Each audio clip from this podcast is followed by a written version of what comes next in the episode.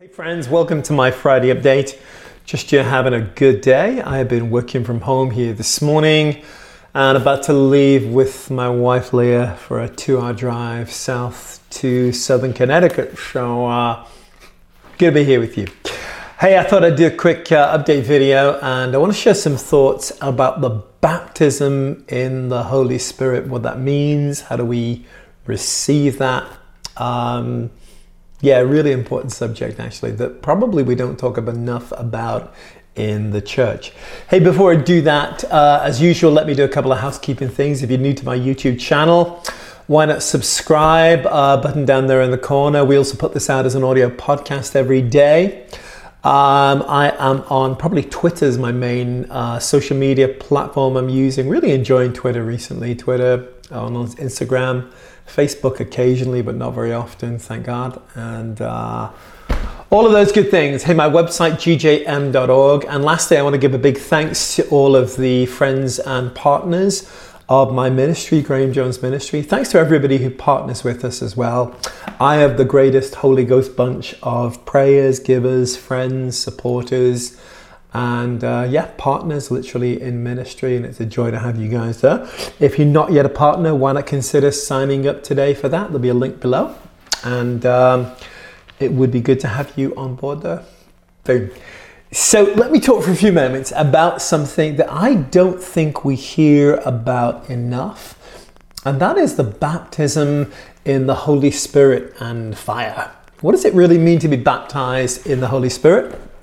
And again, possibly depending on your church background, where you're from, your kind of theological approach to scripture, you might have a different idea about that. But if you do, I want to lovingly, humbly challenge you to revoir, to look at that again and possibly look at that in different eyes. I believe that there is a, an experience called the infilling, the baptism. I'm going to stick with that term baptism because it's the, the way the Bible describes it. A baptism in the Holy Spirit that is an absolute life changing experience for every Christian, that is available anyway to every Christian.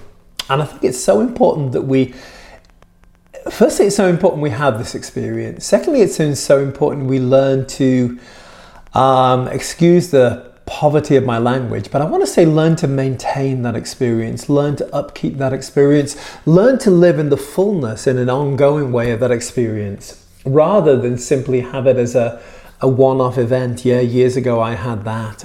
Um, I think God wants to fill us with His power.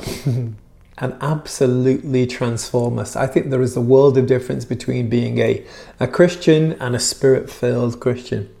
And I actually think recently, over the last few years, some of these lines have blurred in a way that's not good.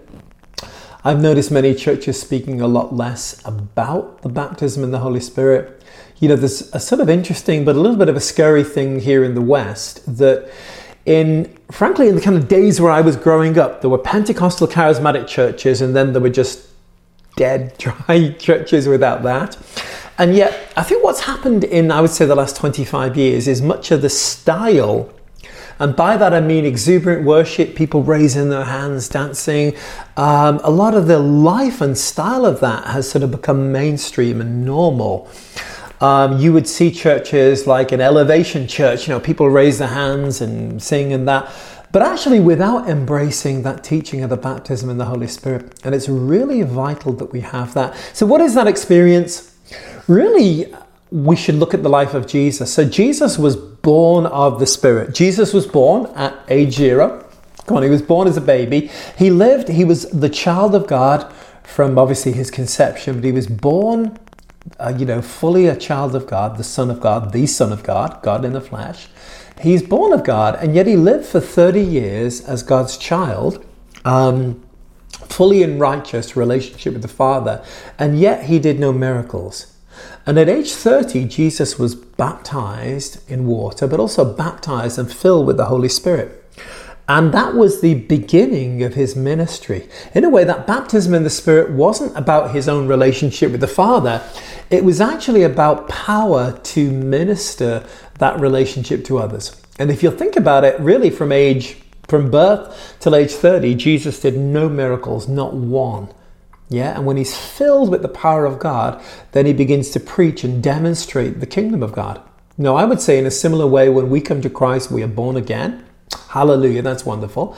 And yet, I believe there is a what is often a subsequent experience, a secondary experience. Now, it doesn't have to be secondary. I believe we can get born again and baptized in the Holy Spirit on the same day. But I believe many people, like myself, like many people in the Bible, didn't receive that experience at the moment they're born again. Paul is born again, and three days later, Ananias comes to him and says, Brother Saul, you know my brother, I've come to pray for you, not, not to bring you to faith in Jesus. You've met Jesus on the road to Damascus. I've come to pray that your eyes will be opened, that you'll be filled with the Holy Spirit. Philip goes down to Samaria and preaches Christ. And a few days or weeks later, the apostles come down and pray for them not preach Christ to them, but pray and lay hands on them, and the Holy Spirit comes upon them. In Acts 18, Paul comes to Ephesus and he finds a group of believers there, and he asks them a great question that I want to ask you today. He said, Did you receive the Spirit when you believed? And the uh, believers in Ephesus said, Well, we, we're evangelical. We haven't heard about this baptism in the Spirit. Paul lays hands on them and they speak in tongues and you know begin to prophesy. And that was my experience. I, I gave my life to the Lord on July the 14th, 1984, in a Billy Graham crusade in Liverpool Soccer Stadium in England. I was truly born again. I knew that I knew that I knew that I was born again. I came alive to God. My sins are forgiven. I was walking with Him, walking in His Word, worshiping Him. And yet, about six months later, I began to hear about that experience, the baptism in the Holy Spirit. For me, it was reading the book by Nicky Cruz, Run Baby Run, his testimony, where Nicky Cruz described what happened to him being baptized in the Holy Spirit. And I, I remember praying, saying, Lord, I want this experience too. Now, when I read Nicky Cruz's experience, he described being filled with fire and liquid glory and honey and all of these amazing things. And I, I really wanted that feeling, that experience. So I prayed and prayed and prayed. Didn't get the fire, the glory. But a few days after praying, I woke up one morning and I was speaking in tongues. You know, about 5, 6 a.m., the sun coming up in my room, 14, 15 years of age maybe. I'm just quiet, normal, natural. It's like I'm listening to somebody else. I was speaking in tongues. And my life got changed from that moment forward. So I want to encourage you.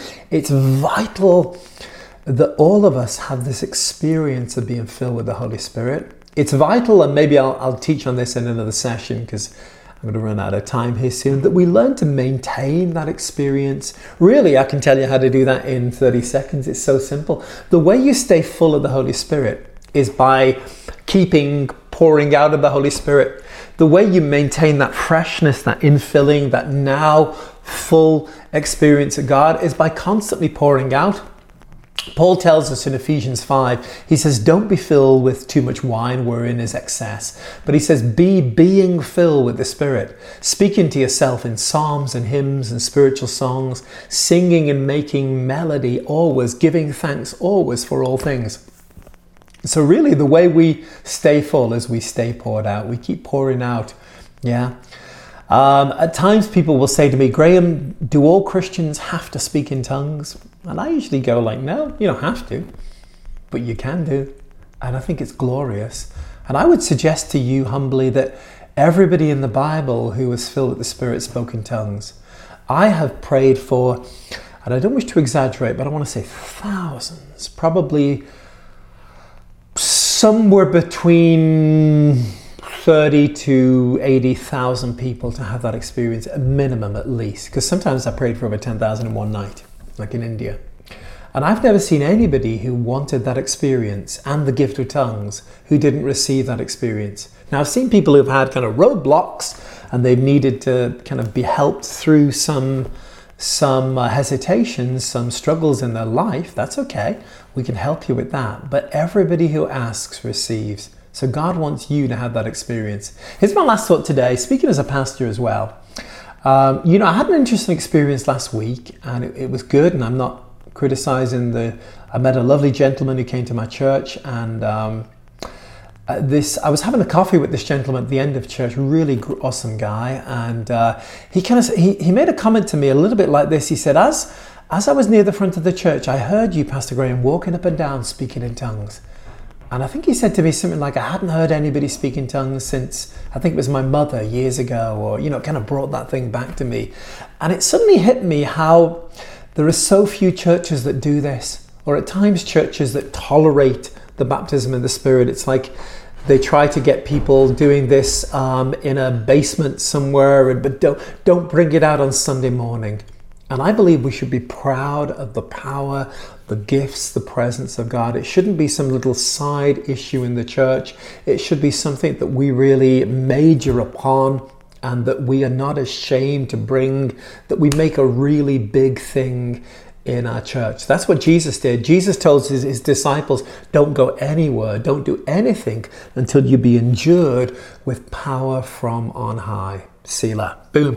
I hope that's helped you guys. Hey, if you um, need any help receiving that experience or you're not sure if you've had it or you have any questions about it, drop them in the comments and I will get back to you. So, uh, Hey, join us this weekend if you can. I'm going to be in Norwalk, Connecticut at NEF Church tomorrow from 10 a.m. till about 4 p.m.